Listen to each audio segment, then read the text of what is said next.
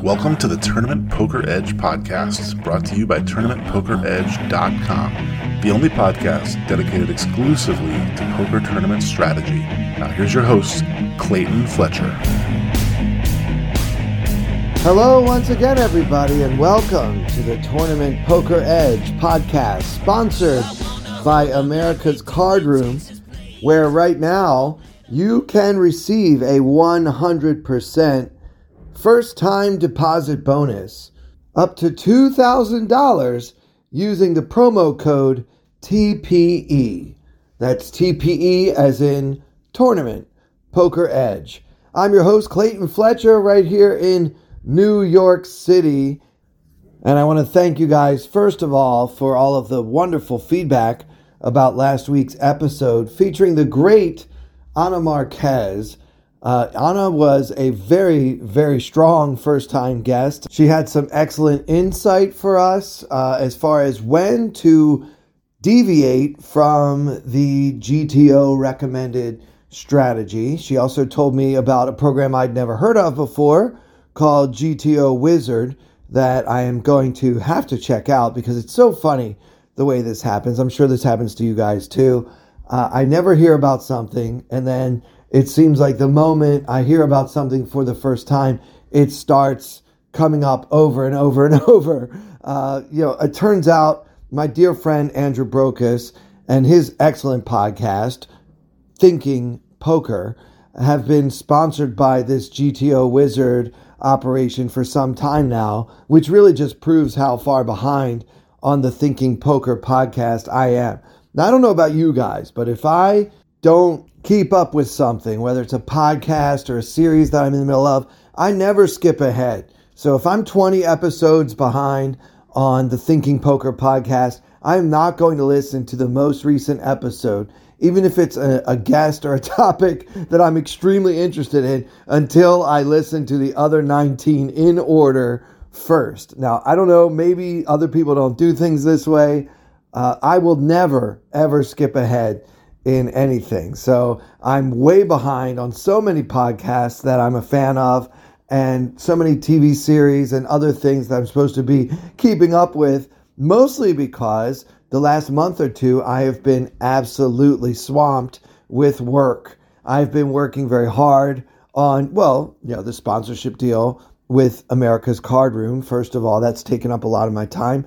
But also, as many of you know, I had a major performance at West Side Comedy Club right here in Manhattan a few weeks ago. And that was a big deal because it was a special that I was recording. We had a camera crew, we had audio visual engineers, we had a lot of tech support, we had just a whole crew there for my big taping. So that was obviously a, a performance that was very important to me and it was taking up so much of my time it really results in me not keeping up with anything that is not deemed absolutely essential. And as much as I love Andrew and the Thinking Poker podcast, uh, it's it can't be considered essential. It's very important, but not quite essential. So I fell way behind on that and so many other things. But now, for the rest of the year, I will be in catch up mode. I'm also hoping to see some of you next week in Las Vegas, where the World Poker Tour is holding its championship festival, a $15 million guaranteed main event with a $10,000 buy in. So I'm excited to play in that. I'm very excited to hopefully see or even meet some of you there. Please let me know if you're planning to attend the festivities in Vegas by tweeting me at Clayton Comic that's my handle on Twitter, Clayton Comic. Also, want to encourage all of you to join the TPE Discord where things have been really bumping lately. We gave away a $2,650 Venom PKO seat. That was exciting. We also have given away five different $16 tournament tickets for ACR, also a $215 tournament ticket. All of this just exclusively for the members of the TPE Discord. Now, if you're not yet on that Discord or you don't know what a Discord is, just click the link in the description to this podcast and you will become instantly edified. So, yeah, I do hope to see some of you in Vegas. I'm looking forward to closing out the year strong. As most of you will probably remember, I did not have a great World Series of Poker. Uh, that's an understatement. I had a terrible World Series of Poker playing some 30 odd events and only cashing twice, and each cash was very small. So, yeah, I'm ready to get back to Vegas now and redeem myself in a major way. There's something called the Prime Championship, which is an $1,100 buy in with three different starting days. Of course, the 10K I already mentioned with a $15 million guarantee, which is officially the largest guaranteed prize pool in live poker tournament history. And of course, we cannot forget my favorite tournament of them all, the Mystery Bounty. Some of you know I made day two of the Wynn Mystery Bounty over the summer. Uh, I had a halfway decent stack. I got it all in super, super good in a spot where I could have collected a bounty and actually had the experience of opening one of those envelopes that could contain anywhere from 500 all the way up to $250,000 and took a bad beat, which basically put me out of the tournament. So I have many important goals on my calendar that are circled, and one of them with blood red ink is to avenge my terrible loss in the Wynn Mystery Bounty. This time it's a $1,600 buy in. So something for everyone. And if all of that is outside of your comfort zone, don't worry. There are plenty of cash games and satellites for you to indulge in. Just show up in Vegas later this month and I will see you there. All right, so for this episode, I want to continue our review of the recent Venom, the PKO version, on America's Card Room. This is the same tournament that we've been discussing for a few weeks now, and also the one from which Ana Marquez took the hand that we reviewed on last week's episode. So the blinds in this spot are 5,500 and 11,000, and there's also a 1600 ante per player. I love these blind levels. You'll never see that in a live tournament ever in your life. Uh, remember, guys, this is not a big blind ante, it's an ante per player, so it does sort of change some strategy considerations, I think. In this hand, we start with 820,000 in our stack when the big blind is 11,000. So we are doing quite well. There is about 30,000 in the middle, and we've got 820,000 in our stack, which is right around average at this stage of the tournament, maybe slightly above. In this tournament, you begin with 300,000 tournament chips, and the blinds do increase rather slowly. Here we go. Uh, we are in the cutoff position at a pretty tough table. There are a few loose wild players at the table, but there are also a couple of epic world beaters, particularly the player on my immediate right. So this is the same table we were discussing two weeks ago when we were reviewing the same tournament. So the action goes uh, one fold, and then the player in second position, who is uh, relatively tight, he's running about 18 11 over 500 hands. So he's fairly tight and he opens for the minimum to 22k. The action folds to hero Clayton comic in the cutoff, and I've got an ace of clubs, nine of clubs. So, what to do with ace nine suited in this spot? So, we have one of the shorter stacks at the table. Uh, again, our stack is right around average, but we've got a player on our immediate left on the button who is a very tough opponent. He's got over 3 million in chips, and the blinds each have us covered, but just barely. Now, the playing styles of all the players on my left, they don't seem to be too afraid of mixing it up and getting in there. And so, for that reason, I don't recommend calling with the ace 9 suited. Anyway, ace 9, ace 8, ace 7 suited, I don't think they make really good calling hands, even in position anyway. Like, what are we really hoping to flop. I mean, unless you hit a flush or a flush draw or some crazy two pair, you are not going to be super confident no matter what happens. For example, if I flop a top pair of nines, I will still have to worry about the under the gun plus one raiser having an overpair to the board, and then that could cost me a lot of chips. Uh, if I flop an ace, likewise, I have to worry about having kicker problems down the line and how many chips am I willing to lose with top pair and a nine kicker. Now, these problems are only exacerbated by the fact that we have tough opponents to our left. And so, for that reason, I think that we either want to three bet to get rid of those players and try to isolate the pre-flop raiser or just fold the hand. You know, you don't have to play every suited ace you're ever dealt, and doing so is certainly a losing strategy. So this might be a spot for a fold. And given that the original raiser is only an 18% VPIP kind of guy, that is exactly what I do.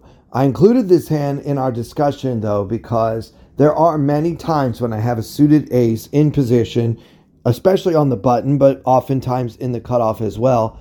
And I will put hands like this one into my three betting range. But in this particular circumstance, with all of these different factors to consider, I found the fold button and I'm pretty certain that is the best play. On the very next hand, so now we are in the hijack and the same table, same blind, same everything, except the button moved one spot to the left. We now have pocket threes in the hijack, and the action folds to me. So uh, we're not folding this time, guys. We're going to enter this pot. I come in for a min raise. You can quibble with that if you want. I know a lot of players like to make it 2.1, 2.2 for whatever reason. I know that I've heard Carlos Welch talking about how many more folds you can get by just going slightly above the 2x big blind standard online sizing. So if you have some reason why you want to do that and you subscribe to that theory, I'm not going to quibble with that. I actually don't mind getting action. I mean, the goal here, especially with these deep stacks, remember we have about 73 big blinds here, so we're not really just trying to steal the blinds. I don't mind getting action. What we're really trying to do is get into a big pot with a set. So the first step to having a set is starting with a pair. So that's what we're doing here. And I really don't mind if I get a little bit of action. So the uh, world beater on my left with 3 million in chips makes the call, as does the small blind, who is a very loose and moderately passive type, at least in the first 30 or 40 hands that we've noticed. And then the uh, big blind, who is one of the tightest players at the table with only 14% VPIP, moves all in for 660,000 tournament betting units. Now, this player has a $2,300 bounty.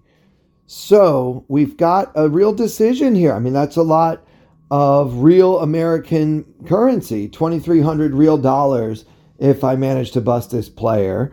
Uh, certainly, I can consider shoving behind him. I do sometimes see players just flat call in this spot, leaving themselves with just about 130,000 more behind. I, I think that's odd, but I get I get why they do it.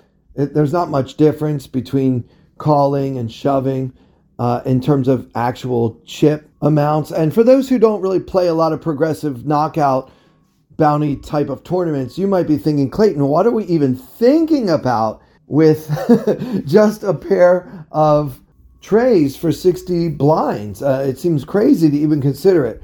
Well, number one, it's really about that bounty. He's got one of the biggest bounties on the table. Indeed, one of the biggest bounties in the tournament right now. There are a couple of bounties who are over 4,000. But yeah, he's got a very large bounty. Remember, the opening bounty right when you buy into the tournament, your bounty is 625. So, you know, he's got his all the way up close to the actual buy in for the tournament. That means we have to at least consider calling. Also, what are, what are his most likely holdings? I mean, would any players that you can name really play pocket aces or pocket kings this way? I don't think so. I mean, uh, hands like that should make it like, I don't know, maybe like 150,000 trying to get a lot more chips in there. I mean, if he's playing a premium pocket pair this way, he is doing something unusual and pretty sneaky, knowing that players like me are going to put him on ace king, which is almost certainly what he has. It's really the only hand that makes any sense. Uh, unless it's like pocket jacks. A lot of players don't know how to play pocket jacks, so they just figure I'll push and pray, knowing that if they get called, it's uh, at best a coin flip and most likely aces or kings. Although, as I say that, I realize I'm here considering making a call with pocket trays. So maybe in that case, this is a good move with uh, any pair higher than threes, but he can't possibly know that that's all we're working with. Um, I did eventually decide to fold, as did everyone else, so we'll never know exactly what this player had. But these are the kind of spots that are no brainer folds in standard tournaments. But you know, for me, like to if I win a coin flip here and also collect that enormous bounty, I'll have a two times average stack, and I'll have money in the bank. Uh, and that's really part of the strategy difference between a PKO and a standard tournament. I just think treys a little too weak, and also with two players yet to act behind me, either one of whom could be slow playing um, a hand much better than treys that is willing to call off for 60 big blinds before the flop. I do think that folding my pair of trays in this situation is the best play, but it's a lot closer than many of you might think. Okay, let's move ahead. The very next hand. So here we go, three hands in a row. Uh, we are dealt pocket tens, and this time we are in the low jack. And some very strange behavior occurs as the player under the gun limps in, and the next player to act is that world beater that I mentioned before. Now, this guy has an 11% ROI over 10,000 hands with a triple digit average buy in. So he is no joke. This is one of the top players on ACR, and he also limps in. So there are two limps first to act and second to act. And now Clayton in third position at an eight handed table, aka the low jack. The low jack, I've got pocket tens and there are two limps in front of me. Now here I am, third in. What should I do? Now you can limp along if you want to, especially given that the player on your right is so tricky and so tough to figure out. Uh, you can absolutely just limp right along with him if you want to, but just understand that if you do that, the downside of doing that is that you basically turn your pocket tens into pocket deuces. Mostly you're going to hate every flop that doesn't contain a 10. So you're kind of playing in a huge multi way pot with lots and lots of opponents with uh, a pair that's probably good before the flop, but will usually not be good on the flop unless you know the flop is magical or something. So that's the downside. Now the pro, the other side of, of, of the coin would be you keep the pot small and keep the amount of your stack that's already in the middle before the flop uh, to a minimum. You can be cautious and preserve your average size stack for when you have uh, a hand of which you can be more certain. So that is the case for limping along. But you guys know me. I like to be aggressive. I think that 10s are going to be good versus these two limpers a lot. I would like to isolate the first limper if it's possible to do so, but of course it will not be possible to do so. I am going to end up in a multi way pot one way or the other. So I just want to kind of be the one in position with what's likely to be the best hand, even though one of my opponents has a substantial skill edge against me. So we make it 53K. And now the action folds all the way back to the original limper with over 1 million in chips, and he calls.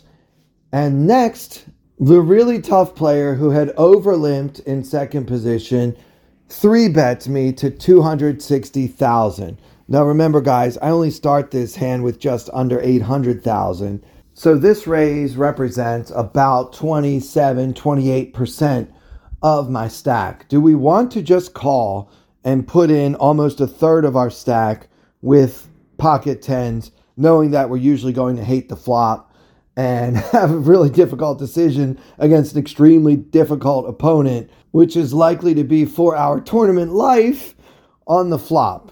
Also, calling might allow the original limper, who is uh, a pretty loose player to begin with, to call. So then we'll end up playing an 800,000 plus chip pot in position versus two opponents with just pocket tens. So obviously, what tough players do is put you to tough decisions. I mean, he's basically threatening my entire stack, leveraging the fact he's only put in less than a third of my stack, but he knows and I know, and he knows that I know, he is actually threatening my entire stack with this raise. So, because this opponent is capable of doing this with such a wide range of hands, it feels to me a little bit weak to, to fold, having raised after two limpers and then fold.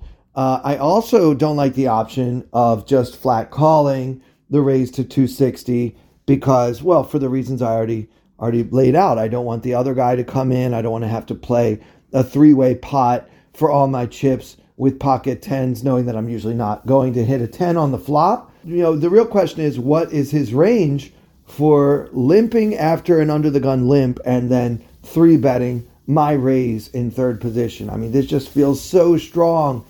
But if we just go around folding pocket tens every time a tough player puts us in a tough spot, we're just going to be hemorrhaging tournament chips to that tough player.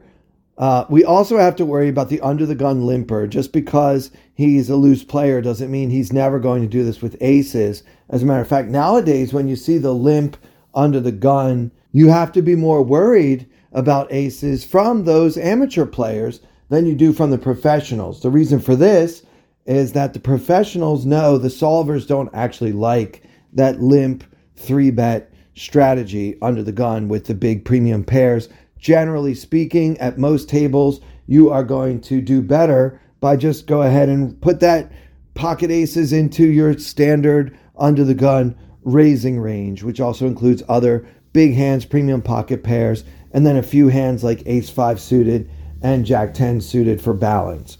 So when he limps in, because I see him as recreational, that is another reason for me to worry that my 10s could be no good in this situation. And now I have to act before him, which really makes me wish I had just limped behind the two limpers in the first place. Another fine mess I've gotten myself into. So, what to do facing this limp three bet from one of the best players on the whole website? Well, look, guys, you know, we start this hand with about 73 big blinds it might seem crazy to you, but my logic tells me I'm all in. So I put the whole stack in the middle. I am at risk for my tournament life and very happy to see the original limper fold. But obviously, the tough player calls and he's got ace king.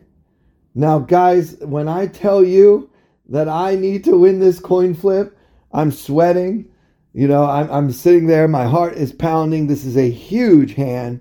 How did I get myself into this gigantic 160 some chip pot with just pocket tens versus ace king? I mean, we certainly don't see this kind of action in the Killing Bird home game every Tuesday night on twitch.tv slash killingbird. I'm just sitting there thinking no ace, no king, and boy was I happy when the flop came out 10 nine, seven. My opponent was drawing virtually dead, and Clayton Comics scoops this massive pot. Now, many of you would say I took way too much variance in this spot.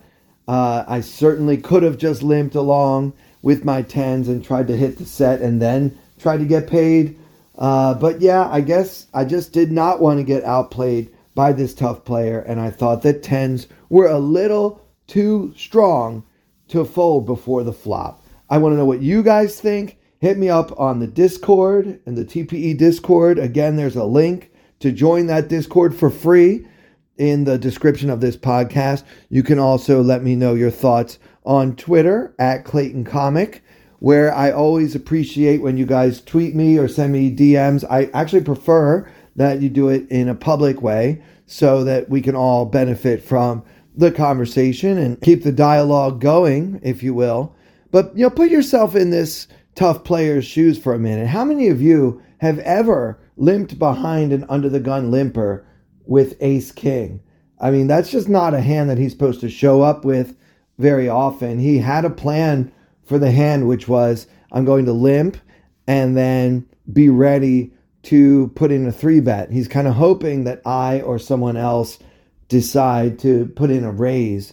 And, you know, his play is going to work quite a bit. When I have a hand like ace jack or ace queen, I'm just going to be in a terrible spot when the same action occurs because I certainly want to raise with those hands as well. Not want to see a multi way flop against seven or eight opponents, right? So I'm going to want to raise to try to thin the field a little bit. And then he's going to put in that back raise, and I'm just going to, oh man, what am I supposed to do with ace queen in that situation? I mean, if I got it all in with tens, would I have also gotten it all in with ace queen?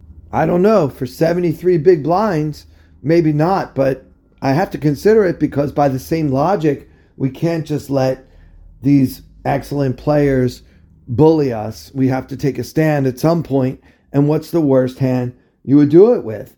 I mean, at, at the point we get to like pocket sevens, pocket sixes, suited aces, suited broadways, I'm mostly not raising in the first place. Those are the hands where I'm trying to just get a good flop and then build a pot. But yeah, the bigger pairs like nines, tens, jacks, and up, he's just putting us in a really horrible spot. So just think about that when you look at your overall strategy. What hands would you never show up with in this spot, like where you limp behind an under the gun limper when you are in second position, and that under the gun limper is a loose and mostly passive, pretty bad recreational player? I'm not sure that in villain shoes I'm ever going to show up with ace king offsuit. Anyway, he put me in a terrible spot, and I happened to win the uh, coin flip this time, which kept me alive for the rest of day one. So I can't wait to hear what you guys think about these hands today. And by the way, if you haven't yet subscribed to this podcast, one of the best things you can do for us just to make sure that we always get credit for the downloads, even if you don't end up listening to it, uh, just click subscribe on whatever podcast catcher you use, whether it's Apple Podcasts or Stitcher or Spotify or wherever else you might be listening. Please do click subscribe because that actually helps us out quite a bit. And that'll do it for this episode. Hoping to see some of you in Las Vegas later this month.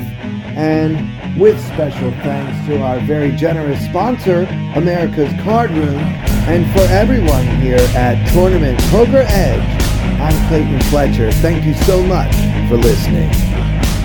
I wanna hold them like they do in Texas, please. Fold them, let them hit me, raise it, baby, stay with me. Log in intuition, play the cards with babes to start. And after she's been hooked, I'll play the one that's on her heart.